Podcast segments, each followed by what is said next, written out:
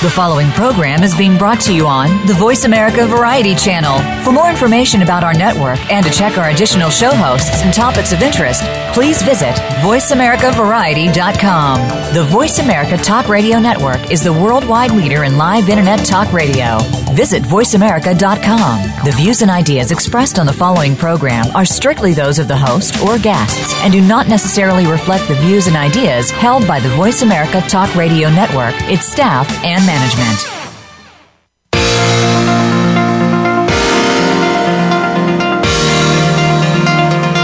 Welcome to Good Morning New York Real Estate with Vince Rocco. Our show is all about the exciting world of real estate, and in particular, how it relates to the lucrative New York market. But if you're not planning a real estate transaction in New York, we still have plenty of information that you can use no matter where you are. Now, here's your host, Vince Rocco. All right, good morning, everyone. Thanks for coming back again to visit us at this hour. It's not uncommon for people who never bought in New York City to significantly underestimate the time it takes to buy property here, especially if they bought elsewhere in the country. New York City inventory is tight and the market is competitive, especially for apartments under $1.5 million. Additionally, if you're buying a co op or a condo, there is an approval process to consider. We will break down that timeline this morning. Also, at this hour, with concessions on the rise across the city, more and more renters are starting to come across the term net effective rent in listings. But what is it? What does it really mean to your bottom line? The answers are pretty straightforward, and it involves a little bit of math. Plus, the panel is here for hot topics, but first, I would like to welcome my listeners in the United States and around the world. I'm Vince Rocco, and this is Good Morning New York Real Estate. Each week, we bring you all the news that is relevant to your real estate success, regardless of what part of the process you belong to.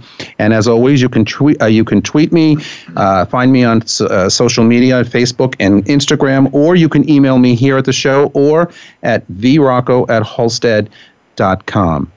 Having bought and sold resort like homes from Miami to Pacific Palisades, Matt Damon is no stranger to high end real estate deals. Now it looks like the Boston native is looking to make a move on a high rise unit at the Standish Hotel, former Standish Hotel in Brooklyn Heights. The Wall Street Journal reports that the Goodwill Hunting Oscar winner and Bourne series star is in contract for a top floor conglomerate of apartments at the newly renovated former hotel. The price is said to be $16.645 million, which would make it the priciest closing ever in the borough unless Damon gets a price reduction. It's one of the most talked about listings in the city, and after years of speculation, the Woolworth Building's penthouse, dubbed the Pinnacle, is finally on the market for $110 million, the Wall Street Journal reports today. The residential conversion of the upper floors of the Woolworth Building has been in the works since 2012. Alchemy Properties purchased the top 30 floors of this 58 story skyscraper for $68 million and announced plans to convert it into 33 condos. Over the years, news on the building's condo conversion has been few and far between, but Alchemy has hyped its $110 million penthouse for quite some time now.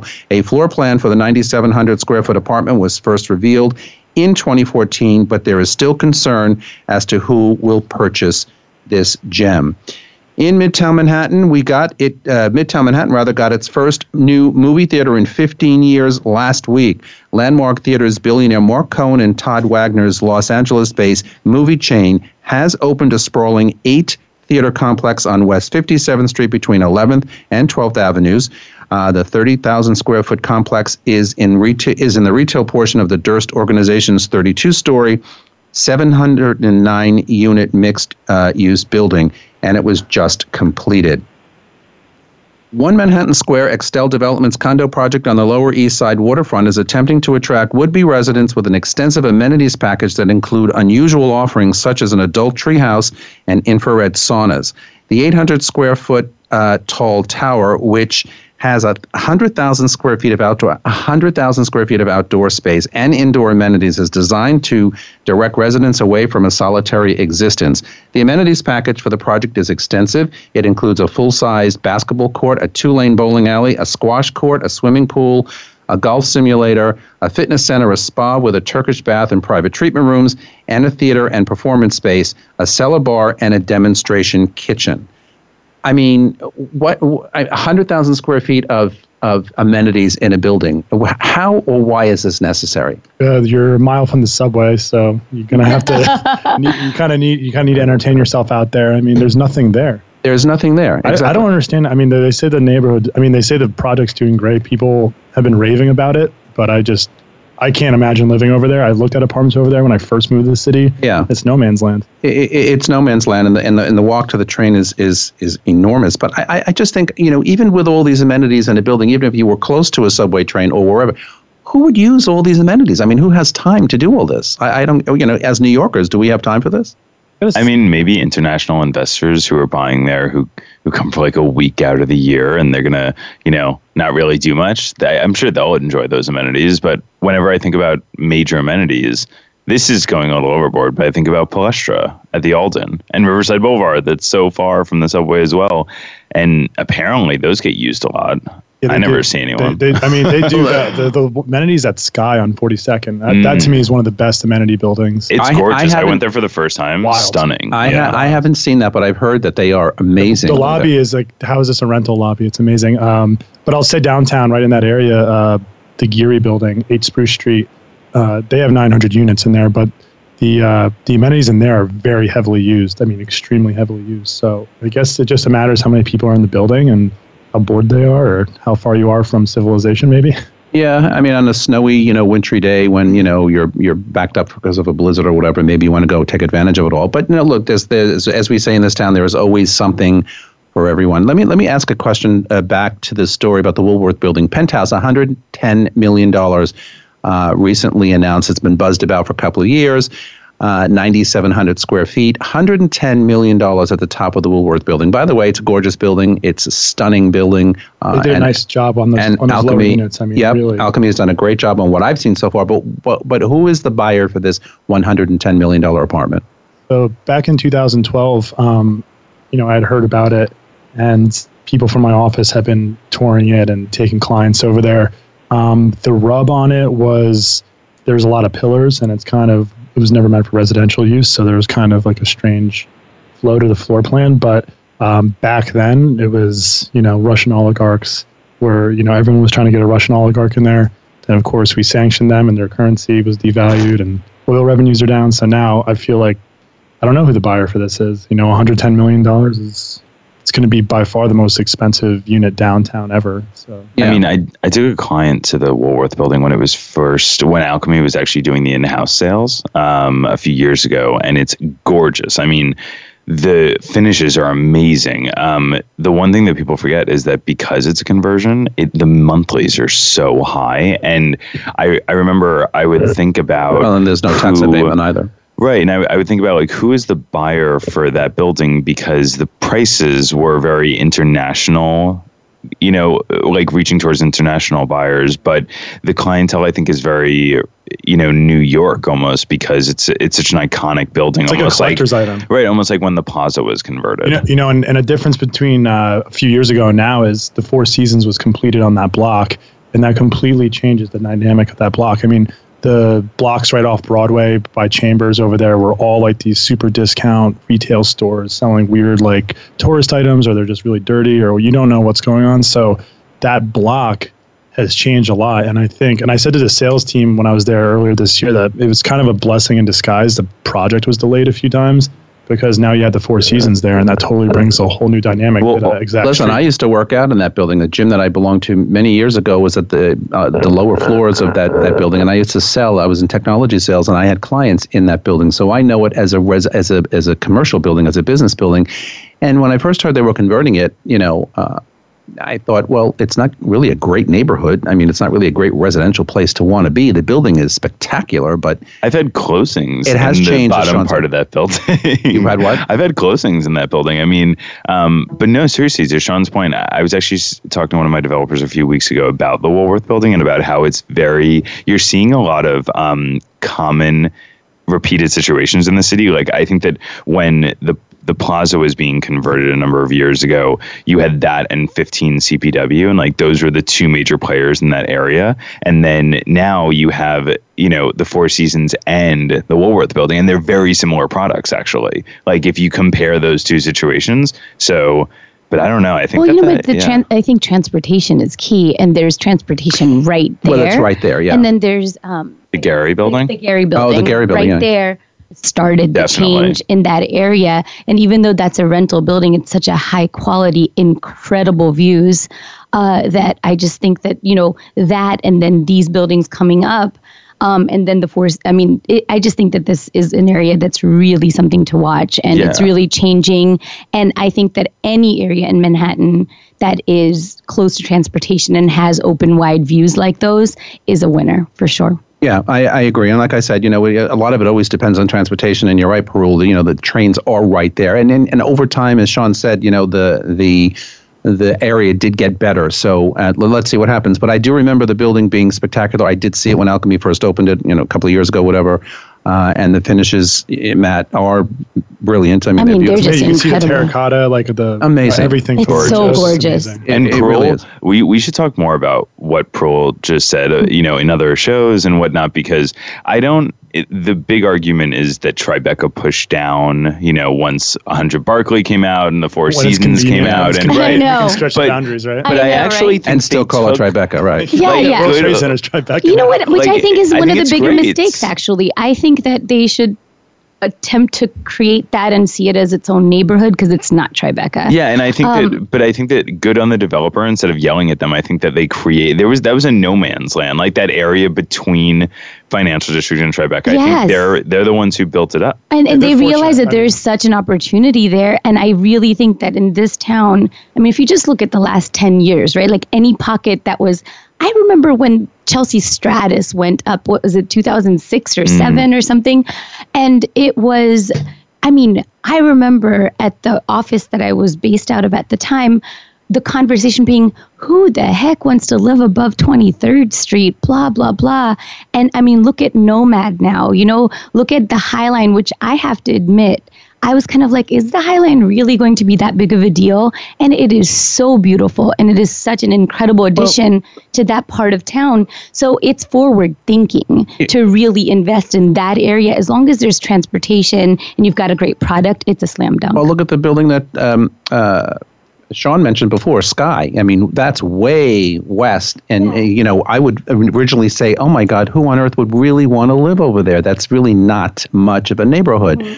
But that building comes, and wow, it, it's like people dying to get in there. And that whole area now is so populated with all the buildings on that uh, western port of uh, 42nd Street. It's amazing. It's just absolutely amazing. Uh, anyway, um, we're going to move on to timeline for purchasing in this city. You know, when you buy a house in the suburbs, when you buy a house anywhere else in the country, it's a it's a standard procedure, just like it is here in New York. But for some reason, it takes a very long time to purchase here. So we're going to go to break. When we come back, we'll break that down and talk about it. This is Good Morning New York on the Voice America Variety Channel. We will be right back. Streaming live. The leader in Internet talk radio. VoiceAmerica.com. It's not easy to make it big in New York City. It's even harder to sustain that success for decades. However, two teams have defied those odds due to their formulas for success. Both have all star rosters, performing at the top of their game. Each have an undying commitment to greatness, a willingness to evolve, superior training programs, and ownership that invests heavily in their product. It only seemed natural for the world's most valuable sports brand to partner with Halstead, a market leader in the New York metro area, and now proudly serving as the official luxury real estate firm of the New York Yankees.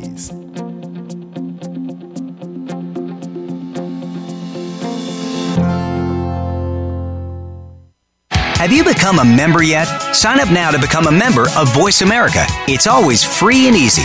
Plus, you get to take advantage of some great member benefits. Get unlimited access to millions of hours of on demand content across all of our channels. Keep track of your favorite episodes, shows, and hosts in your own customizable library. Find out what shows you might be interested in based on your favorites. Plus, you get insider access with our newsletter. Membership gives you more. Sign up at voiceamerica.com and click register at the top right. The Internet's number one talk station. Number one talk station. VoiceAmerica.com.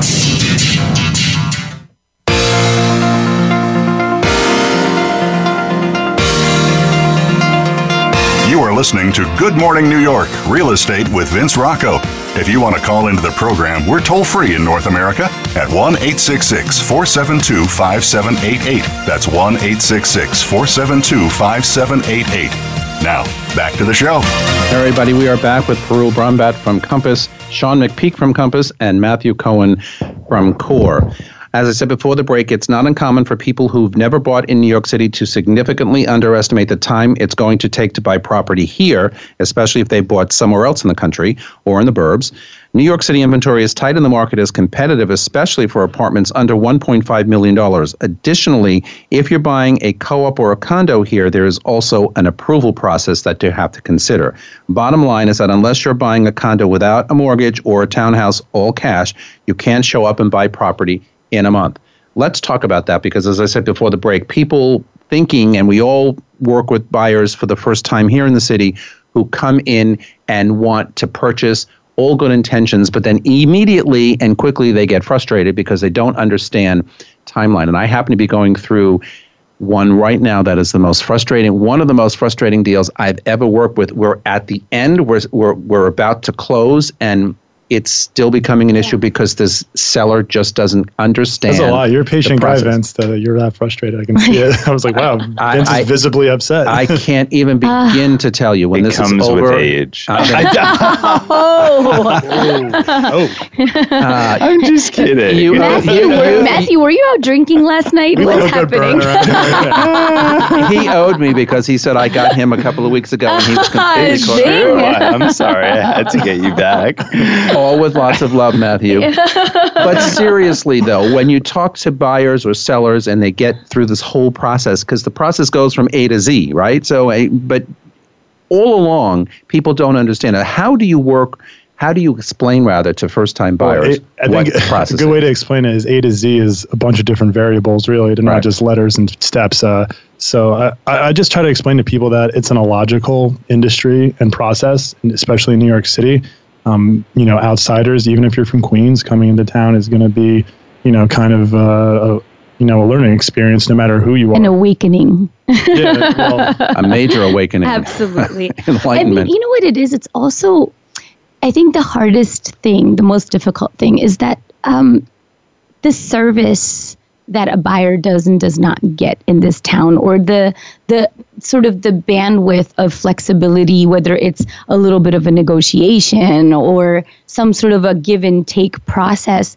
And i think it's the psychological preparation that don't of helping your clients not not make it into something personal and make it into an ego issue because that I think is the biggest value to me that we add as brokers in addition to the fact that luckily we do we in fact as brokers it is kind of lucky that we live in a market that is illogical and irrational to somebody who's not an expert. But there is a method to the madness as well. You know so as Sean said it really is kind of so tough to get your head around as if you're a new buyer, especially if you're new to New York City.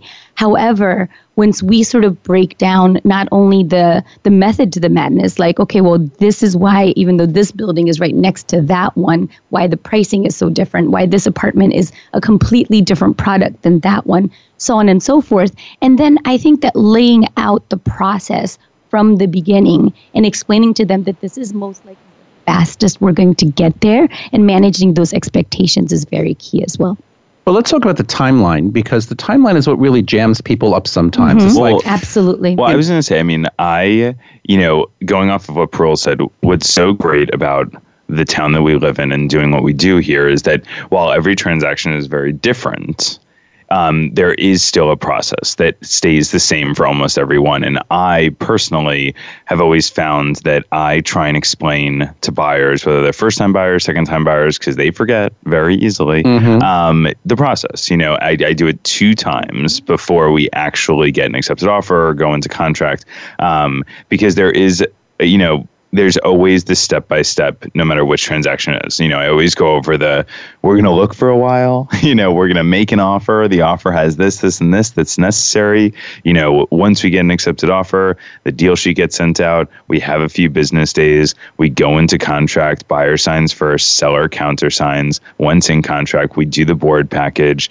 You know, if you go over this mm-hmm. with all your clients, I always find that it's going to create less of that ego that Parul is talking about and less complications. But there's a lot of frustration with every element uh, that you just described because, well, first of all, when you start talking about a board package and start, you know, disclosure of finances and disclosure of other personal, you know, situations, especially if you're in a co-op, you know, some people don't necessarily want to cooperate with and that, and it frustrates them, and it gets them to the point where they're, you know, they they start fighting you not because they don't like you, but just because they're fighting the process. And well, that's really what? what? breaks down. And I think that to, to new brokers, newer brokers out there, um, I think when when you're new in this industry, uh, you tend to hesitate and shy away because there's a level of fear that if I spell out this process and allow you to understand how difficult it is up front, um, that you might like I might lose you as a buyer or something. But in fact, it's the exact opposite, which is when you actually explain the process in detail and manage the expectations, what you're actually going to create is actually um, somebody who recognizes I mean, the, the buyer is going to recognize that you're an expert, that you're holding their hand from the beginning. Mm-hmm. And I think that it actually sets it up differently. So for those seasons season brokers, I think we all do that up front, knowing what a value add that is. I agree. And then I, I preface it by just saying it's like always a roller coaster. You're going to be up, down, just try to keep it even keel because there's definitely going to be good news and bad news and to newer brokers, like Parul said, you know, what we do, we always talk about it on the show, is that we manage expectations. That's the biggest thing that we do as brokers, and managing expectations need to be from the start with a client. Don't don't worry about scaring them. Um, I, I actually make it a little. I always like to make this process a little more fun, and I always tell my clients, I'll joke with them, and I'll say, I promise you, shake my hand that you're gonna be really frustrated with me during the board package process. Like you might want to kill me, but know that it's all going towards what you want. And I actually I finished a board package um, with my sub agent yesterday for a crazy co-op in Sutton Place. Um, crazy meaning like very detailed. Um, and my client, who's the nicest person in the world, said to me, "Remember when you said I was going to be really mad at you during the that, board package process? Here it is." but it's but it's okay because when you get to the finish line, they will appreciate you that much more. And and this is a great segue because the next thing I wanted to talk about is actually what is the role of a real estate agent in this town in New York City? Again, quite different from any place else. So we just talked about timeline and setting expectations of buyers and sellers in some cases. But I think what what falls short sometimes is is most people out there, when they initially engage with an agent for the first time, they don't really understand what it is we do. Okay, we do a lot more than just show apartments open and close doors, etc. So, what is it that we actually do that we want to make people out there understand what our value is and why we are important in this whole process or timeline that we've discussed? I, uh, hey guys, it's Phil. I usually tell them that uh, think of me as an advisor and a consultant. That is the main thing. Uh, sometimes real estate agents get a bad rap, and I think a lot of it's because they approach it as a sales job. It's my job to close the buyer. It's my job to close the seller. That it's it could not be further from the truth. Like you do not want that to be your mentality. So, if a buyer or seller says, you know, what is your role here? It's like, look, think of me as an advisor, as a consultant. I've been doing this for years and years and years. I've seen every single situation that could possibly happen. And that's my job. My job is to kind of navigate you through the ups and the downs.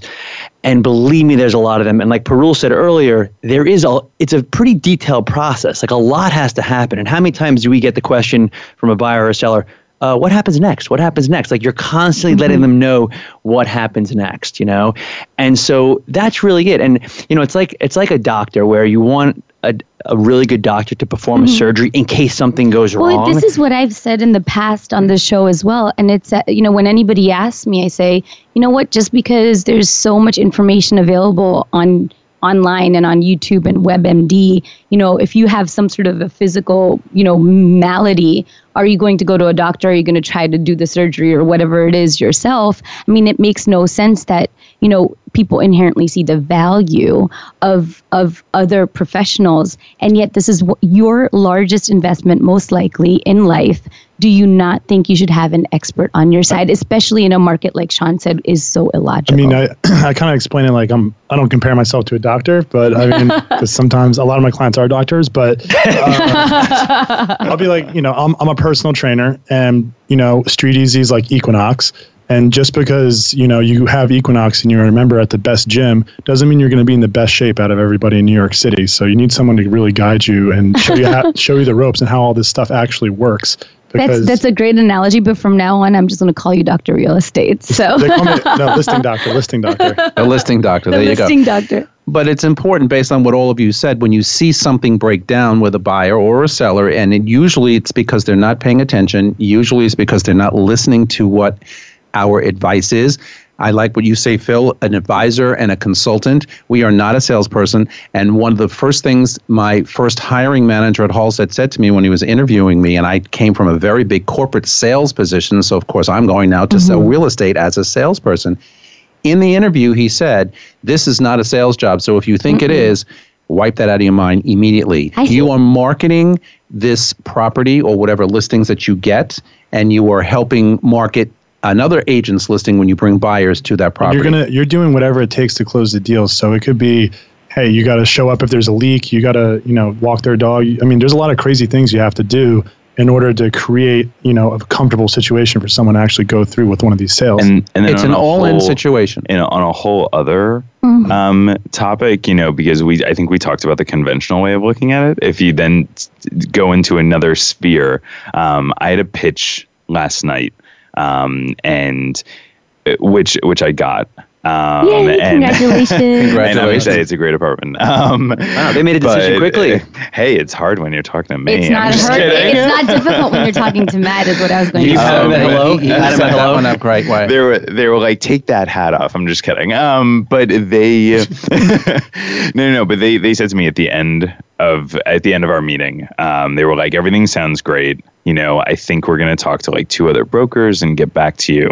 Um, and they said, before you go though, if you could look me in the eyes and tell me why you love doing this, that would be much appreciated. And I actually have never gotten that Great in a question. pitch. And and I was I was like, oh geez, I was like, how do I not cry in front of this person? Um, yeah, seriously. And right? uh, I, seal the deal. I, I mean, no, I, I like I really. If I, if I cry, do I get the listing? Right, like I hate to be. that's what happens. I hate to be emotional, but I I get very emotional about what we do because it's you know it's all about caring. Like I I said to them at mm-hmm. the end of the day brokers can say whatever they want, but it's all a people business. And what we do is helping people in really big moments throughout their life, whether it's a first time purchase, they've had kids and need a bigger place, they got married and need a bigger place. They, you know, I just sold an apartment for a widow who's such a wonderful person and, you know, is downsizing because she needs to these are tremendous moments in people's lives and mm-hmm. i love being able to share it with them and helping them and knowing that i might not be saving lives in africa but i am you know helping them in a big time of their life and they were like cancel the two other broker appointments. I we'll love, sign your listing. I love it. I love it, but it's so true, genuine. Though. It is it's so totally genuine. True. You know, you just really you know, you just gave me a great idea everyone should do this in their pitches. I mean, it's seriously like you should. No, well, you could cry, but no, where you say, you know, you say to the let, sellers. Let us know how that works out for you. but where you say to the sellers, you know, if you don't mind, I just wanted to explain a little bit why I love this job so much. Like, I think that would just yeah. be amazing. And, and I will All say right, one. We, we have oh. to leave it there and pick up on the other side of the break. We are live from Blast Off Productions here in New York City. This is Good Morning New York. Don't go away. Stimulating talk gets those synapses in the brain firing really fast. All the time. The number one internet talk station where your opinion counts. VoiceAmerica.com.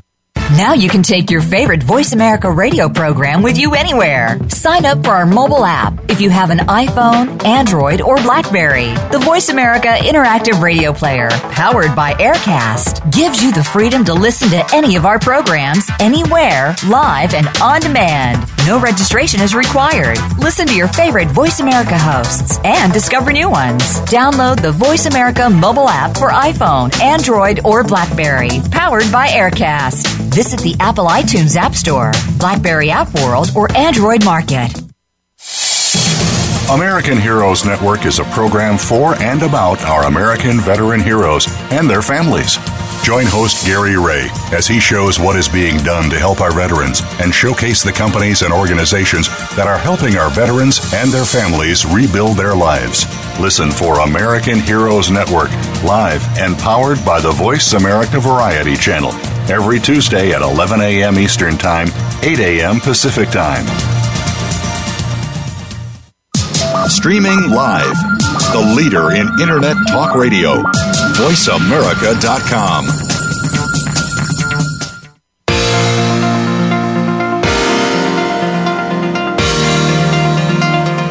You are listening to Good Morning New York Real Estate with Vince Rocco. If you want to call into the program, we're toll free in North America at 1 866 472 5788. That's 1 866 472 5788. Now, back Yeah, to the show. All right, everybody, we are back with Parul Brahmbhatt from Compass, Sean McPeak from Compass, Phil Horrigan, LeaseBreak.com, and Matthew Cohen from Core. Moving on, with concessions on the rise across the city, more and more renters are starting to come across the term net effective rent in listings that they see. But what does it really mean to your bottom line? The answer is pretty straightforward and, and involves a little bit of math. So, MrLeaseBreak.com, when you see net effective rent in a listing, I know people call me and get very confused. They don't really know what that means and ask me, what does it mean to the renter out there when they read this? So first of all, the reason why they're saying net effective rent is because that is not the actual rent that you're paying on a monthly basis. So, what, but it is the amount that over the long over the period of the lease divided by the number of months, that is the net effective amount you're paying. So this comes into play, for example, if the landlord says, uh, "We'll give you one month free on a 13 month lease," and the rent is say say the real rent you're paying monthly is five thousand dollars, but since they're giving you a month free, the net effective will come out to be four thousand and something per month, if that makes sense. So that's all that that means net effective rent. So a lot of times though, this is where this really comes into play is when you'll see an agent say four months free. In fact, I got an email recently, four months free, three months free, right? Yeah. And then you see a price, but it doesn't say net effective rent. That's where you, as the agent or the, the direct consumer, should ask, is this the net effective rent? Or should I am I getting these four months free in addition to this sort of monthly rent that I'm paying? So you want to. It gets that. very confusing, and then Yeah. sometimes you see a 13 month lease with mon- one month free, and I say, what is the point? I mean, it's it's a gimmick. You're still paying 12 full months of rent. It's uh, well, it's it's a psychological gimmick. I mean, when you see the lower, you're going to see a lower rent, which might make it more competitive versus other listings you're looking at. But um, the landlord benefits because they can show that to their bank if they want to refinance, so they're getting a higher rent, so they get a better rate on their refi. But the only thing I want to say is it's uh, you know I've been used the word gimmick. It's not really a gimmick in the sense that that is the amount on a 13 month lease that you are say paying on a monthly basis. Like in other words, you are getting that month free. If you weren't getting that month free, you would have to pay another full month of rent. So it is like it is a real number. It just means that that is the average amount per month you're paying over that time period. So it's not like a shady thing. It's not like a, I mean, Yeah, that's a really it good is a real thing because a lot of people think they just say it's a gimmick. It's not actually just a gimmick. It is a real thing. No, I agree. I just Yeah. think it gets, it gets a little confusing sometimes It's because because you know on top of everything else, renters have to pay a broker fee, and we Right. all know that they get a little bit of gas when it comes down to you know pulling out money to pay a broker Right. fee. So you start adding all these what could be you know looked at as complicated you know terms and complicated you know programs, and the renters, at least a few that I've seen recently, get a little confused as to what am I really paying for here, and what is it? What is really my bottom line? Well, one of the things that's really important is so brokers use this to their advantage too sometimes. For example, if let's just say the total broker fee for the year is $2,400, that, well, in other words, that's what we're charging the client, $2,400. I know that some agents will say, well, just think of that as another two hundred dollars a month on your lease, and so they'll say, let's say the let's say the amount is two thousand dollars for a studio, and they're paying a broker a twenty four hundred dollar fee.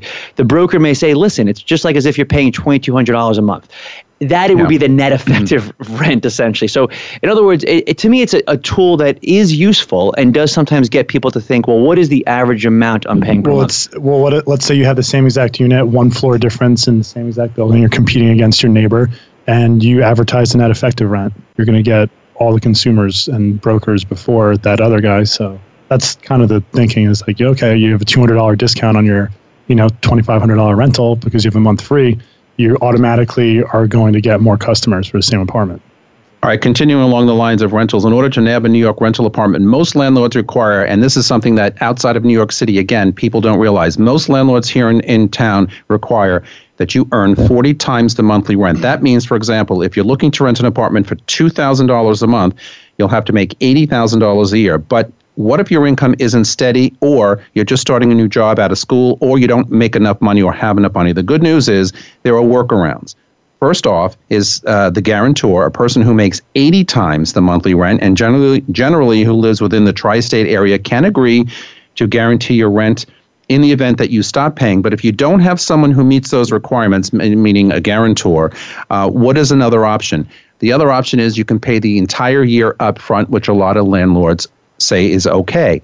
What is the best option, or does it really matter? Getting a guarantor or paying uh, all up front?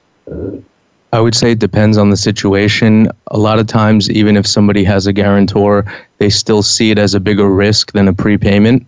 So, um, in in my case, I manage a lot of apartments for private investors, and I would always go for the prepayment over a guarantor. That definitely pretty much eliminates the risk. There's also a third kind of hybrid here uh, that came about relatively recently called uh, InsuRent.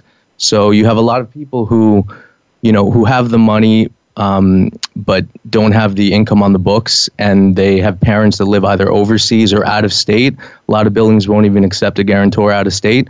So I think InsuRent is brilliant because they became the institutional guarantor. So for a fee, which usually can range from a third to a full month's rent, they'll act as a guarantor in lieu of a private person. So um, I would say, by and large, though, the best way to eliminate the risk is to have the entire rent paid in advance. And that's very, very common. Let me ask you. Let me ask you a question about that because people have asked me the question. So, right. so you, you you choose the option of paying one year up front. Okay, so whatever the number is, you know, twenty four thousand dollars if it's two thousand dollars a month up front for the first year. Now you're getting into the second year, but your income situation is still the same. Your job situation is still the same what does a landlord do and what do you do? Do you pay a second Again, year up front or do you start paying well, yeah, so payments? This, this is the reason why, I mean, some landlords do accept a year up front, but a lot of landlords don't. And the reason that they don't is because of what you just said. Because when you accept a year up front, what are you really doing? You're giving them a year, fine. You're now you have them in for a year. What if they just squat in the apartment after a year. These people cannot be, and it happens, by the way. So of course it happens, the, and it's very difficult of, to remove tenants yeah, in this so town. I will say, from my experience, the most savvy landlords that have been doing this a very, very long time and have been to court many, many times they are not crazy about the up front. They'd rather have extra security. They'll take four months security, five months security. What they want to make sure of is if they have to get this person out of the apartment, they have enough time to do it. In Manhattan, it could take between four and six months at the minimum to get a tenant out of an apartment. So you generally want to have at least four months, if not six months, security for a tenant that is not qualified at all. Um, so that's just something to keep in mind. But to speak from the renter's perspective, a up front tends to be extremely uh, scary. Well, it's certainly burdensome, but it definitely is is really scary for them because a lot of times renters do have the concern. Well, if I give them all the rent up front and something goes wrong with my apartment, what repercussion do I have? I can't even hold back money until they fix my dryer that's broken or you know my heat that's not working or whatever. So there are certain concerns that need to be addressed up front when it comes to paying that sort of amount. Yeah, that's actually a great point. And then also, it, some some landlords like having the monthly relationship. Also, they like to see does this person pay their rent on time. There's something about a monthly relationship that some landlords like to have because it's just a way to understand this sort of tenant relationship, and they can make a better decision as to whether to renew the lease after a year. When someone pays up front, you sometimes don't know what's going on in the apartment. You know, for that for that year. So anyway, I'm, I'm, I know a year up front, usually a tenant will assume, well, I'm paying a year up front. Of course, the landlord's going to accept me, and they'd be surprised. A lot of my landlords say, I don't care about them. Uh, you know, they have they have millions of dollars. They don't care about a year up front. They they want to make sure they do not have a stressed a tenant that's going to stress them out and cause problems. That's the main issue, minimizing problems. peaceful and com- what do they say? Peaceful and comfortable living or whatever. Just that's what everybody strives to do yes. in an Another risk uh, some people don't really consider with the prepaid uh, rent is the holdover factor. Uh, sometimes the people, especially if they're a foreigner, they sometimes they won't leave the apartment. They'll make you go through the process of getting rid of them. And it's and a nightmare. No.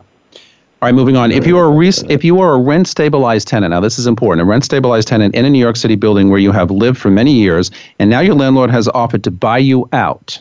Okay, either through a lump sum of cash or by allowing you to live in another apartment in another building of his, uh, rent free for one year. Because basically, what he wants to do is take your apartment and convert it and sell it. Okay, this goes on all over the city all the time are you eligible to get a larger um, buyout? What's a reasonable amount to ask for? And do you really have to leave? Can you tell your landlord, no, I'm staying, I don't want your buyout, and I don't want to move to another apartment? What are your options here?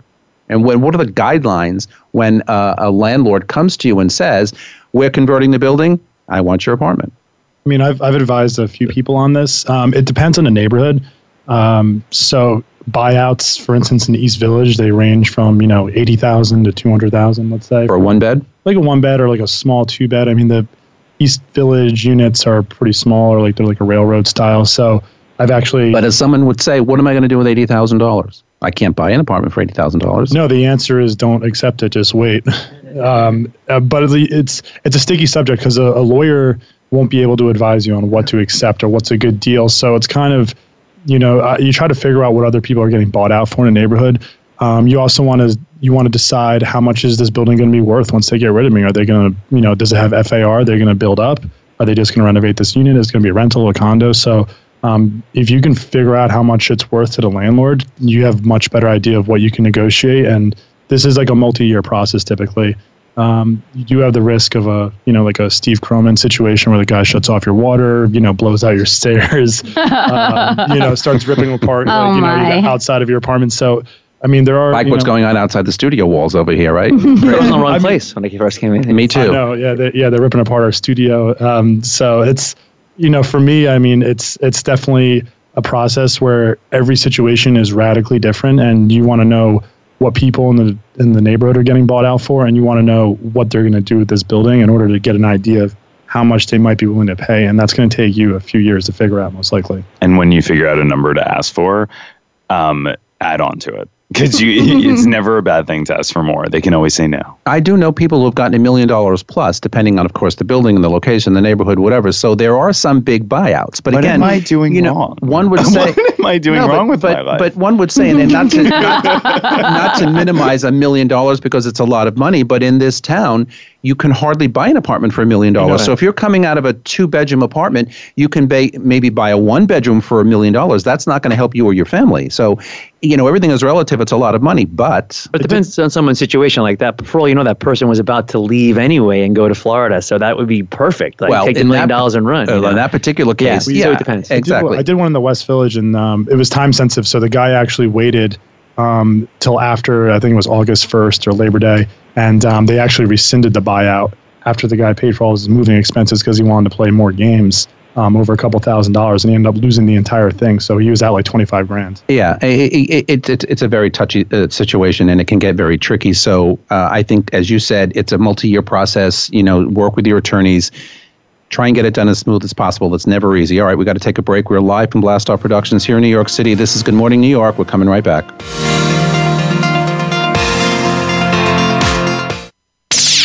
The Internet's number one talk station. Number one talk station. VoiceAmerica.com.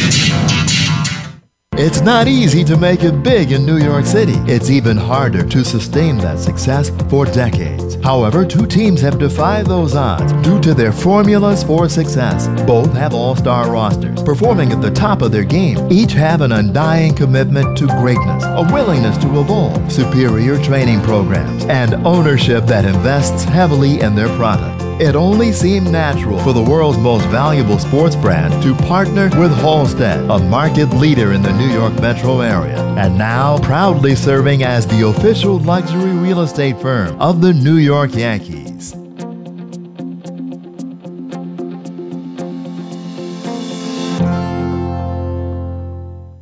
Aliens with Gas, we are the extraterrestrial rock show airing every Saturday afternoon on the voiceamerica.com variety channel. Whatever happens out and about, it kind of dictates our conversation. For sure. And we like to tie in a little bit of the past and obviously keep it real current. And real current was a couple nights ago right here in Phoenix, a phenomenon happened. On Thursday night. Phenomenon. Do, do, do, do, do. phenomenon. Do, do, do, do. Phenomenon. Do, do. All right, never mind.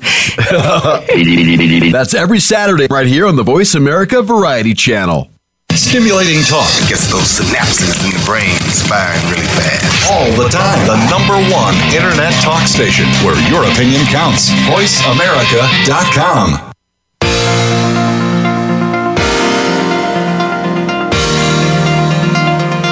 You are listening to Good Morning New York Real Estate with Vince Rocco. If you want to call into the program, we're toll free in North America at 1 866 472 5788. That's 1 866 472 5788. Now, back to the show. Okay, everybody, we are back to segment four. I have Parul Brahmbhatt from Compass, Phil Horrigan, LeaseBreak.com, Sean McPeak from Compass, Matthew Cohen from Core, and a visitor today, Jacques Cohen from Compass as well. Compass heavy today. My God, look at that right That's side of the right. table. That's right. When are you guys joining us? Not. Okay, so in Alphabet City. oh my God, I love all this saltiness No, no, no, no, today. no. I love Compass. Has nothing to. I love Compass. Nothing to do with that. oh no, no, I know. Couple, We're a just couple exchanges of fire uh, this I morning. mean, it's a sunny day. Feisty There's, today, there's right? a need for some shade. Uh, seriously. By the way, Leonard has got to come back soon, so we got to work on Yes, that, doing absolutely. that. That would be Leonard. wonderful. Anyway, in Alphabet City, a stylishly scruffy part of Manhattan's East Village a couple of decades ago, there were violent crimes related to drug dealing, especially on the easternmost blocks. Uh, close to, I guess, Avenue D. Both arrivals and long-term residents seemed to take the problems in stride. The A in Avenue A stood for alive, according to a popular saying. Avenue B was for breathing, and Avenue C was for comatose, and D was for dead. Oh my god. What? I love that. We live in I- such a different city. It's amazing, I used to live over there, I think, during the kind of transition from comatose to breathing. or, or dead comatose to breathing. I remember that actually. So to, today, in a hotter era, that guide might need to be updated. Avenue A, where a single square foot in a new condo can go for more than monthly rent on an entire apartment anywhere else. A lot of money might be uh, might be more apt. Uh, even D is now developing, but critics are focused more on the uh, word beginning with G.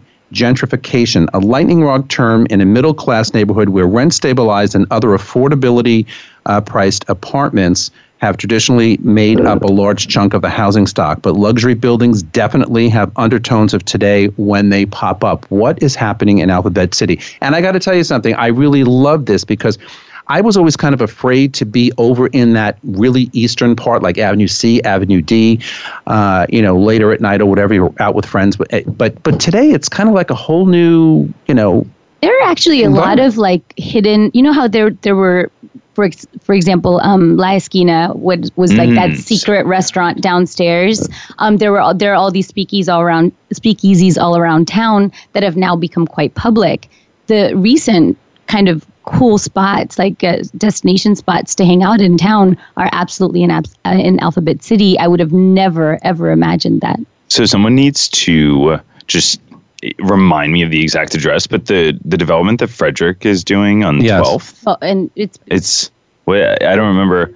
Yeah, so 430 12. yeah, so that he, for example, he's doing a really good job in terms of gentrification. I think that what needs to happen more often when um, both sales teams and developers are building new projects, I think they need to not only put a new project and make and and hope that something great comes out of it. I think that they need to also be involved in the community and and you know work with the gentrification, work with the the people who already live there because that's the only way that you speak about you know cooperating like everyone cooperates to go towards the same goal. And i think excuse me and i frederick was doing that with the developer and he really made it a point of doing it on 12th street. And i think that that's a great example. Um, you know one of the reasons i personally feel not to bring it to another neighborhood but i personally feel that harlem has done a great job with gentrification spectacular um, job is that developers are always very conscious up there of what they're building and how it affects the community. Um, mm-hmm. You know, they always think twice with the churches and with th- you know and with anyone who is just on the street in general. I mean, I've worked with developers out there who who go to the project and they they will assess how it's going and give an update. And while they're there, they'll talk to the people that are walking on the streets. I think it's really fantastic if you can just get involved. Sorry, not to not to drag that out. Uh, um, yeah, I also wanted to say that uh, if there are a lot of new devs that are coming up on BA on the lower part of it, and what I do sometimes to spin that when I explain it to clients who still look at the Alphabet City in, in the old way, what I do is, you know, since the Lower East Side is already so popular, mm-hmm. what you can actually say is um, when you say 60 Avenue A, for example, and, and they don't really know where that is. They, they just think Alphabet City. You can say, well, you know, remember that it's the same as, let's say, Chrystie Street or Allen Street. It's just the other side of Houston is called Avenue A. So when you associate names like that, like, you know, Allen or Chrystie, uh, they think Lower East Side, they think very chic, and you can just say, yeah, it's uh, you just go up the street, it's right above Houston Street. So so that that helps them associate it with with a neighborhood that's already super chic, and and takes away, I think, from the, the, the pejorative that, that people associate with with Alphabet City in general. I, I agree, and like I said, the, the the change or the change over that's it seems rapid to me. I mean, that's happening is is just really remarkable. I think it's all supply and demand, right? I mean, we're just there just isn't mm-hmm. that much buildable space in town, and it is such a. I mean, the last ten years in the in the city, even though we had a massive crash, um, or at the heels of the crash, even we've just seen so much development soar because ultimately developers do see that there is limited there's just limited space on this island, you know? And so as a result, and it's it, the lifestyle from 19, the mid 90s onwards has changed so much in this town that people really do want to live in the city and not go to suburbs. And it's become such a livable, breathable, alive city that every neighborhood now is an amazing neighborhood versus what we were talking about earlier, where just 10 years ago, I would hear comments all day long about who wants to live above 23rd Street. I mean, I think the what really set off the whole neighborhood, and even during the recession, the building that really thrived was uh, the Flower Box building on Seventh Street between oh my C God, and D.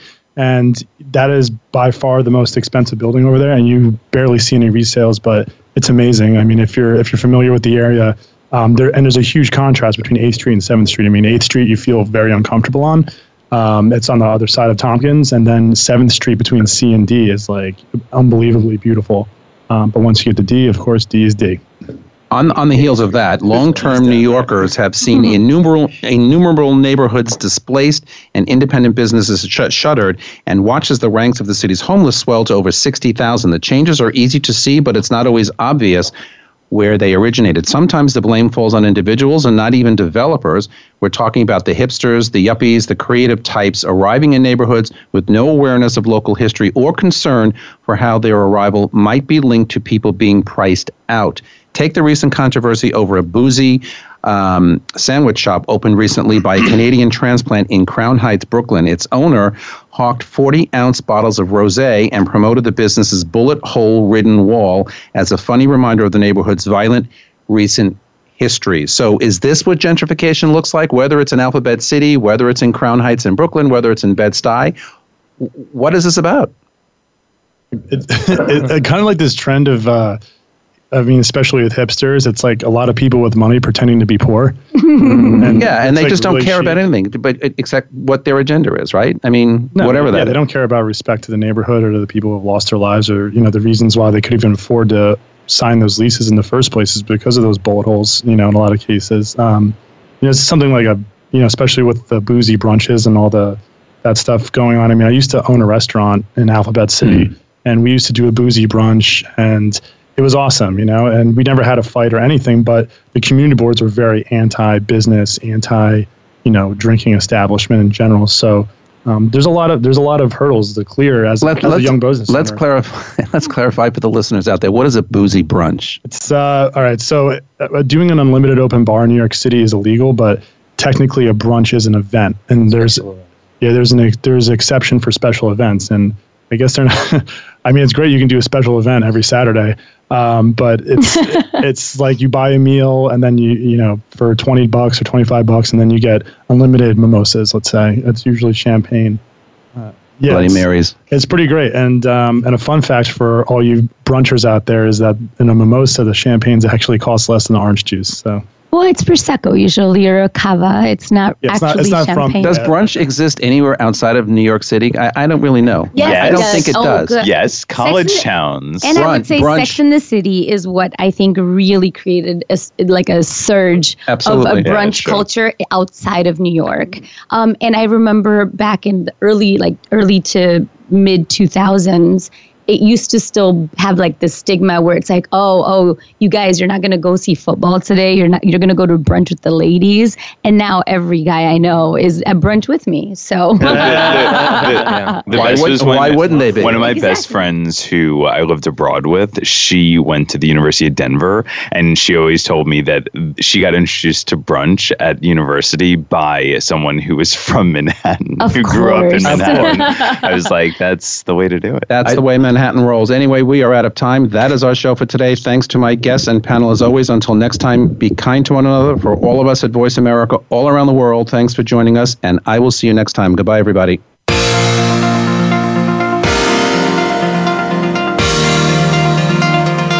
Thanks for tuning in this week. Please join us for another edition of Good Morning New York Real Estate with Vince Rocco next Tuesday at 9 a.m. Eastern Time, 6 a.m. Pacific Time on the Voice America Variety Channel. Here's hoping all of your transactions are successful ones.